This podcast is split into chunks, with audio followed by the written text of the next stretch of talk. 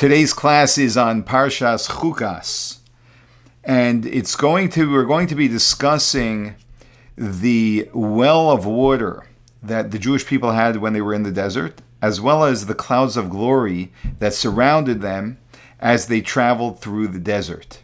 And this is another fascinating analysis that the Rebbe does on this subject, and of course always brings out a very fascinating observation and lesson that we can learn and apply to our lives from what we learn about the clouds of glory in particular.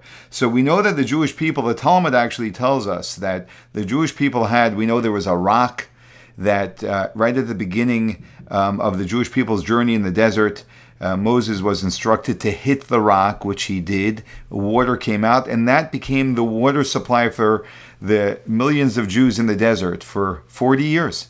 And the Talmud tells us that the Jews merited to have this special convenient supply of water in the merit of Miriam, Moshe's sister, who was a righteous prophetess. And the Torah tells us, and the Talmud tells us as well, that the clouds of glory which the Jewish people had, which surrounded them and served multiple functions, as we'll discuss soon, for them, was there in honor of Aaron, the brother of Moshe, who became the high priest. And we know, in fact, that after Miriam passed away, that the water ceased to flow from the rock. And that was when there was a big, as our Torah portion discusses, the Jewish people protested. What are we going to drink? And there was a major upheaval that went on amongst the Jewish people attacking Moshe. And that's when God told Moshe to speak to the rock. This is now at the end of the 40 years when Miriam passes away. And at this time, God tells Moses to speak to the rock, and we won't be discussing the details of this story, but he ends up hitting the rock, which he was not supposed to do in this instance. Water does end up coming out. The water returned because of Moshe. That's what the Talmud tells us. And the Talmud tells us likewise that when Aaron passed away at the end of the 40 years, the clouds of glory went away, and they returned in honor of Moshe, due to Moshe. What's interesting, the Rebbe observes, is this, that we know there's one of the most well-known stories in the Torah is the fact that the water stopped coming out of the rock after 40 years because Miriam passes away. And we know that the Jewish people became terrified. What are we going to drink? Are we supposed to die here in the desert from thirst? They protest against Moshe. Moshe turns to God. God tells him what to do. And eventually the water returns. But when it comes to the clouds of glory, the Torah tells us nothing about the clouds leaving the Jewish people. It tells us nothing about Moshe restoring them to the Jewish people. Like, what happened? When did it happen? And why is it that the Jewish people didn't protest about the clouds of glory as they did about the water? Now, it's possible, the Rebbe hypothesizes, that possibly, maybe, one could suggest that the clouds, in fact, did not return. That while there may be, the Talmud shares a perspective that the clouds did return, maybe in the simple understanding of the Torah, the very simple understanding of the Torah, the clouds didn't return. The Jewish people were towards the end of their journey, and we know what was the purpose of the clouds. So firstly, it protected them from the tremendous heat of the sun, which is very, very dangerous in the desert. So they had clouds above them that were protecting them from the heat. They had, the clouds were taught, washed their clothing and also ironed their clothing. So that's why through the years in the desert, they never needed to make new clothing. And that's how their clothing was cleaned. A third thing that the clouds did was it led the way for them. So there was a cloud in front, a seventh cloud. There were six clouds around them on all six sides, the four sides and above them and below them.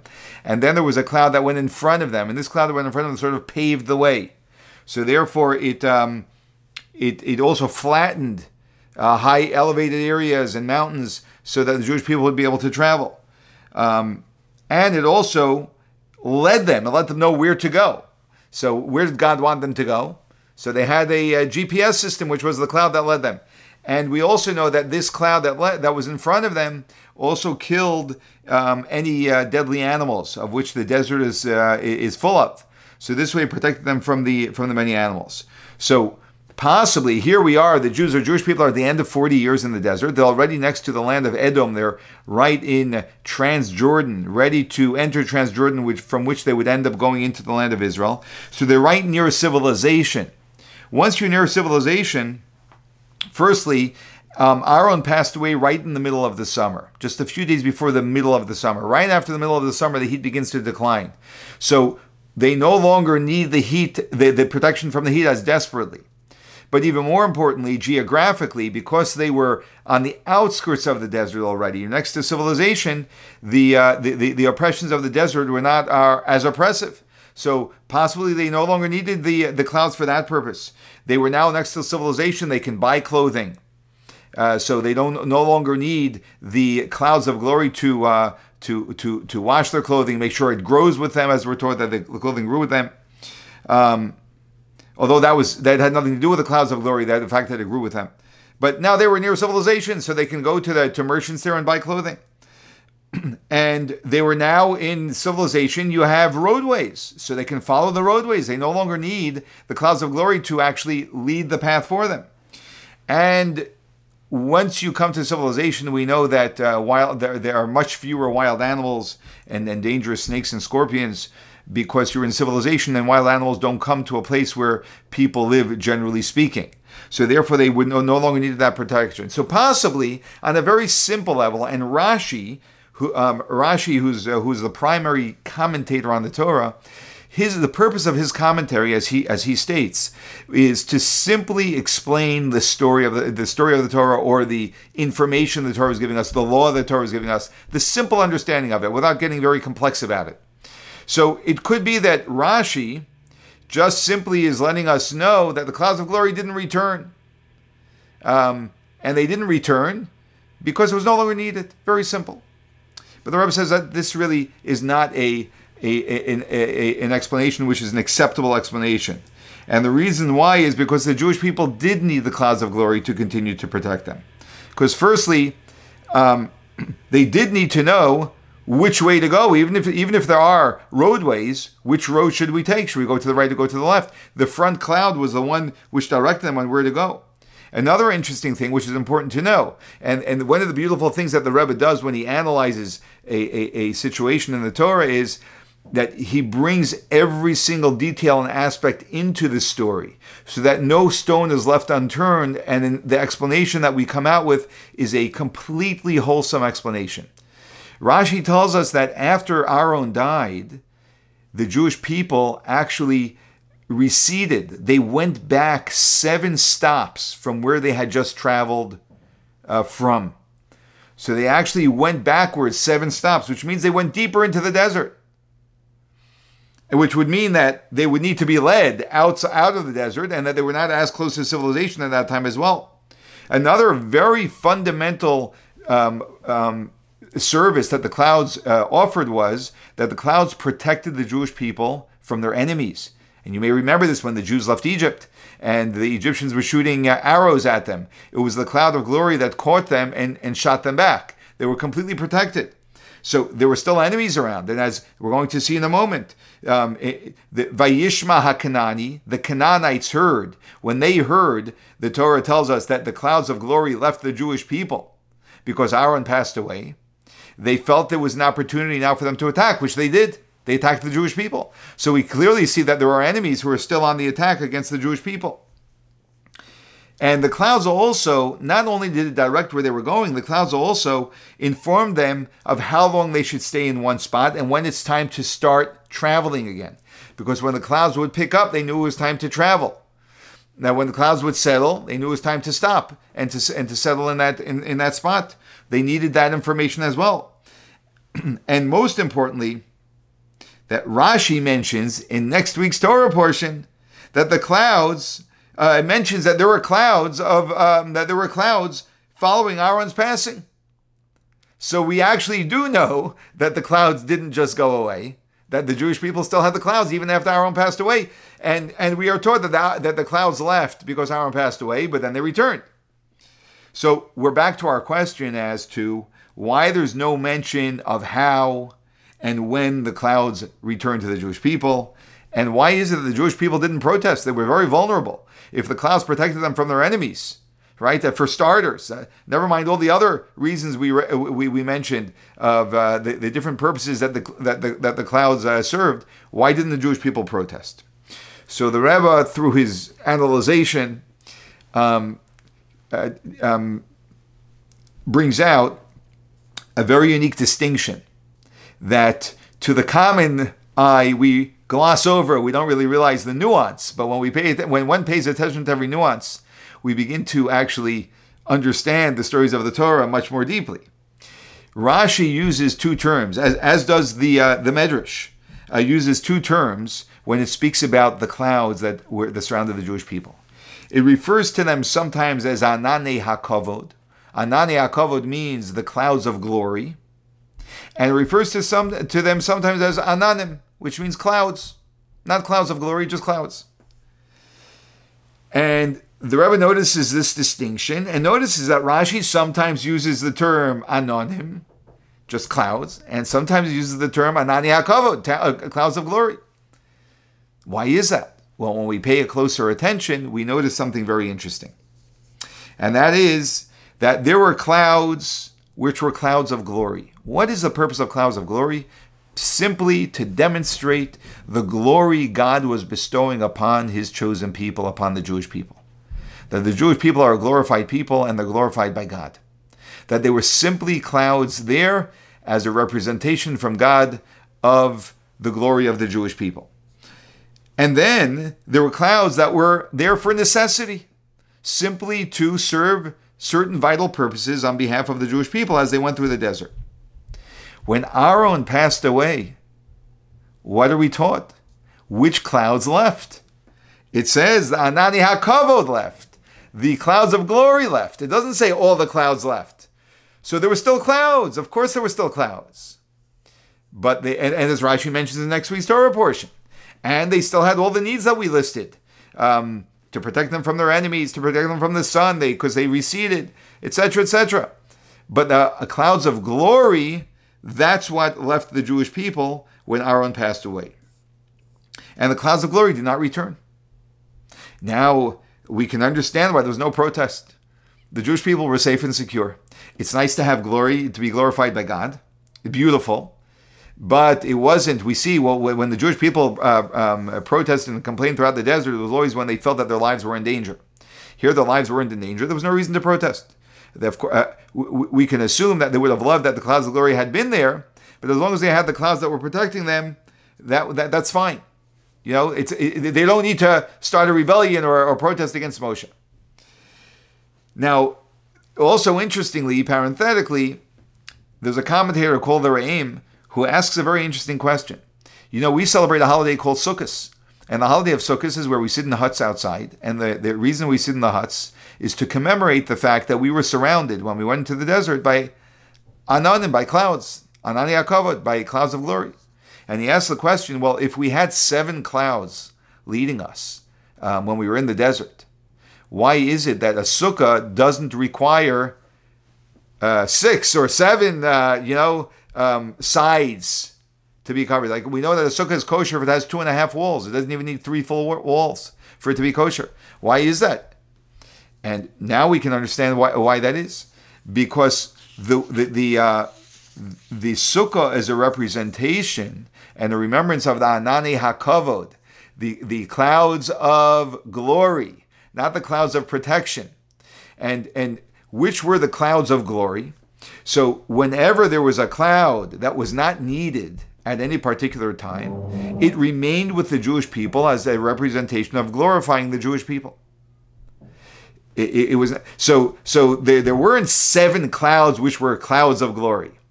There were additional clouds which were not needed at any given time, which were clouds of glory. And that's why we don't need all of the clouds that there were that led the Jewish people, because most of them were for necessity. Only some of them were for glory. So again, this all, when we have an explanation that begins to explain so many different areas of a story and other areas of Torah, that's how we can see the wholesomeness and the truth of it.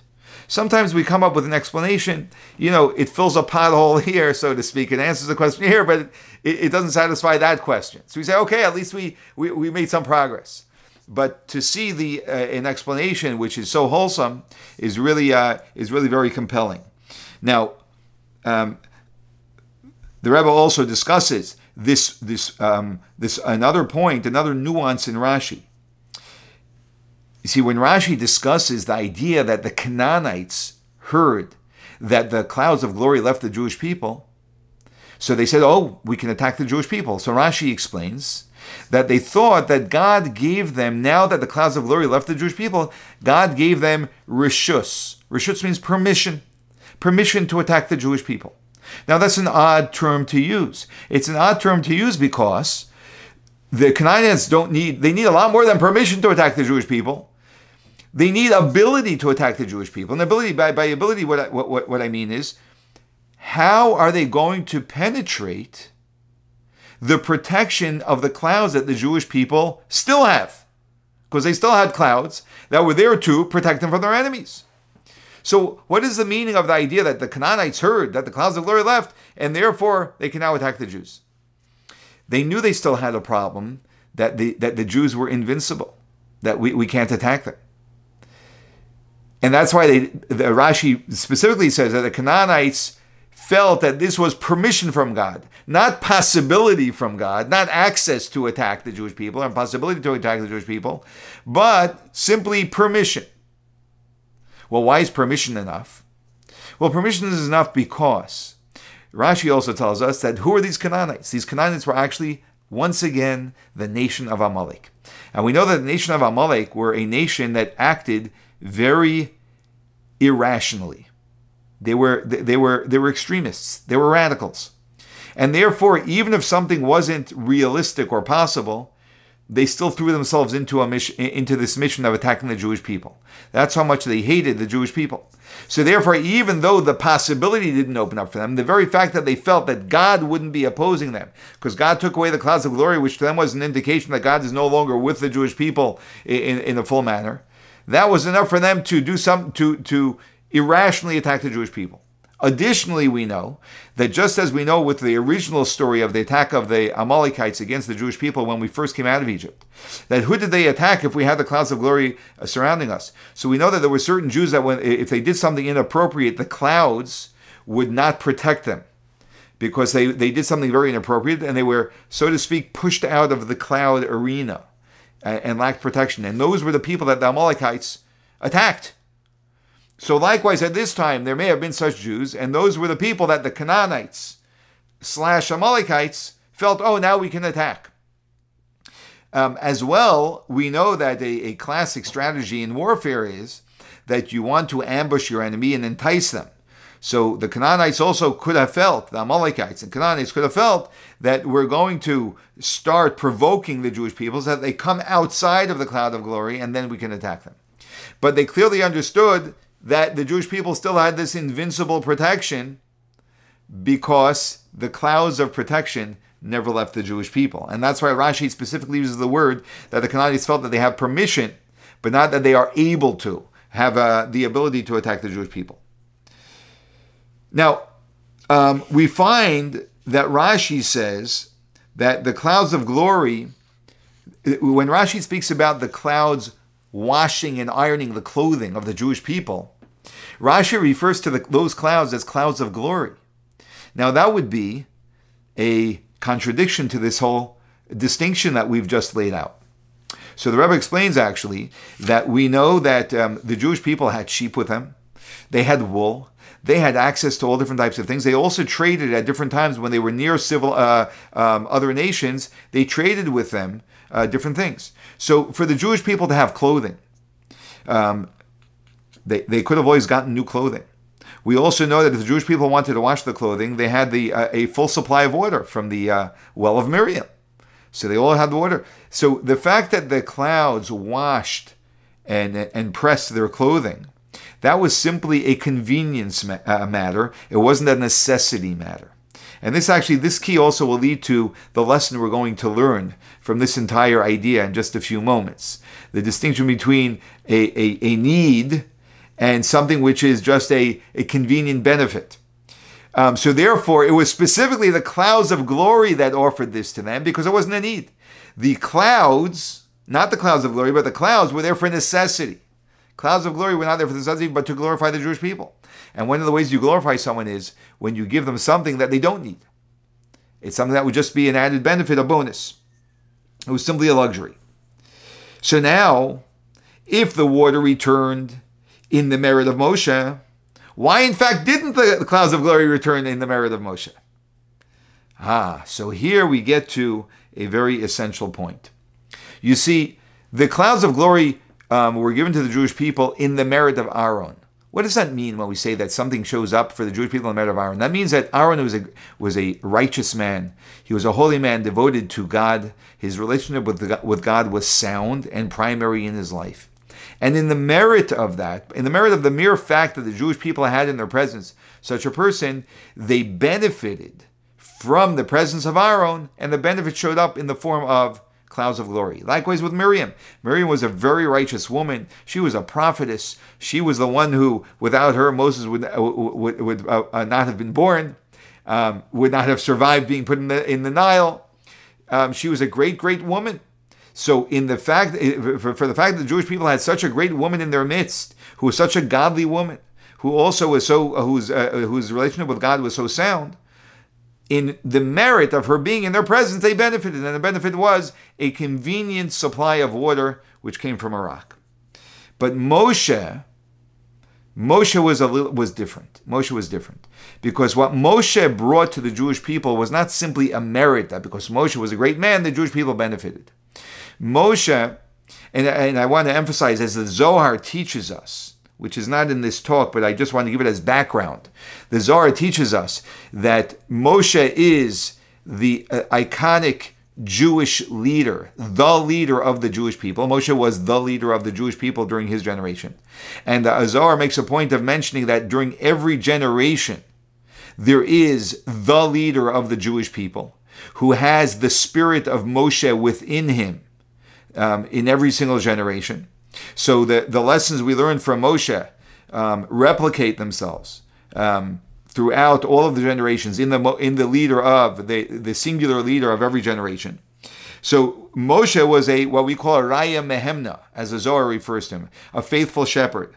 A faithful shepherd is concerned about the needs of his flock.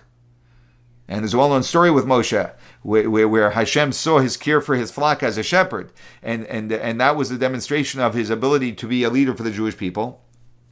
And he cares about their needs, whatever they need and whenever they need it. He cares about those needs. So Moshe returned these blessings to the Jewish people, not as a merit, and not in Moshe's merit, but because Moshe as a leader said the Jewish people need water. So he effectuated that God would bring water back to the Jewish people. He effectuated the things that the Jewish people needed. And the clouds of glory, the Jewish people didn't need. And Moshe didn't deal with that. Because Moshe was bringing them these blessings from a very different place than they were brought when Aaron and Miriam were living. It wasn't a merit issue where we have this added benefit. It was Moshe looking out for the concerns of the Jewish people. And this is the reason why, after the Jews passed the Jordan, they no longer needed water. And that's why after Moshe passed away, the water stopped flowing from the rock. Why did it stop flowing from the rock? Because they no longer needed it.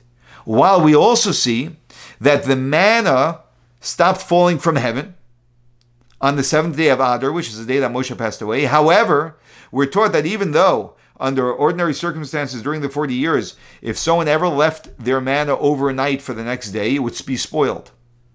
But the Jewish people gathered a supply of manna on the 7th day of Adar, and that lasted for them until the 16th day of Nisan, which is a little bit over a month, almost about 40 days it lasted for them. Why did it last for them? Because Moshe effectuated that the Jewish people still need a supply of food. Once they were already near the land of Israel, they no longer needed that. And so therefore he effectuated that they have their needs, because a leader cares about the needs of his people. There's nothing that a leader cares about more. And this begins showing us the lesson that we learn about a Nasi Yisrael, which is the leader of the Jewish people. The Nasi Yisrael in every generation, even after their passing, as we see from Moshe with the manna, their influence doesn't stop. It may become less apparent in association between the leader and their influence, but their influence doesn't stop. They continue to care for the needs of the Jewish people, just like the manna that stopped falling from heaven. So it seemed like the blessing stopped, but it actually didn't stop. Moshe arranged that they would still have manna, even though it was no longer falling from heaven every day, that they would still have what they needed. So suddenly you don't see the clear blessing directly coming from heaven. But if someone just pays close attention, and as the Rebbe is trying to enlighten us, to be aware of the fact that the reason why the Jewish people had something to eat until they got to the land of Israel was the manna to eat was because of Moshe and his concern for the needs of the Jewish people, because a Jewish leader continues to care for the needs of the Jewish people even after he has passed away. And this is what the Friediger Rebbe said on the first yard site of the passing of his father, the Rebbe Rashab, the 5th Lubavitcher Rebbe. So the 6th Rebbe, the Friediger Rebbe, said this on the first yard site of the passing of his father, the 5th Rebbe, that a Nasi Yisrael, a leader of the Jewish people, will never separate from his flock. He's eternally connected to his flock. And also, their work that they did, the impact that they had while they were living, continues on, and we continue to benefit from it even after their passing. As we can see, and fascinatingly, by hashgacha, just by divine providence, this portion of Chukas is the portion we read the Shabbos before we celebrate the Hasidic holiday of Yud Beis and Yud Gimel Tamaz, the 12th and 13th day of Tamaz, which was the day, were the days that the previous Lubavitcher Rebbe was entirely released from the Russian regime, who almost killed him for his spreading of Judaism in Russia. And then they finally released him entirely on the 12th and 13th day of Tammuz, which is a day of redemption, of a celebration of redemption, because of that event.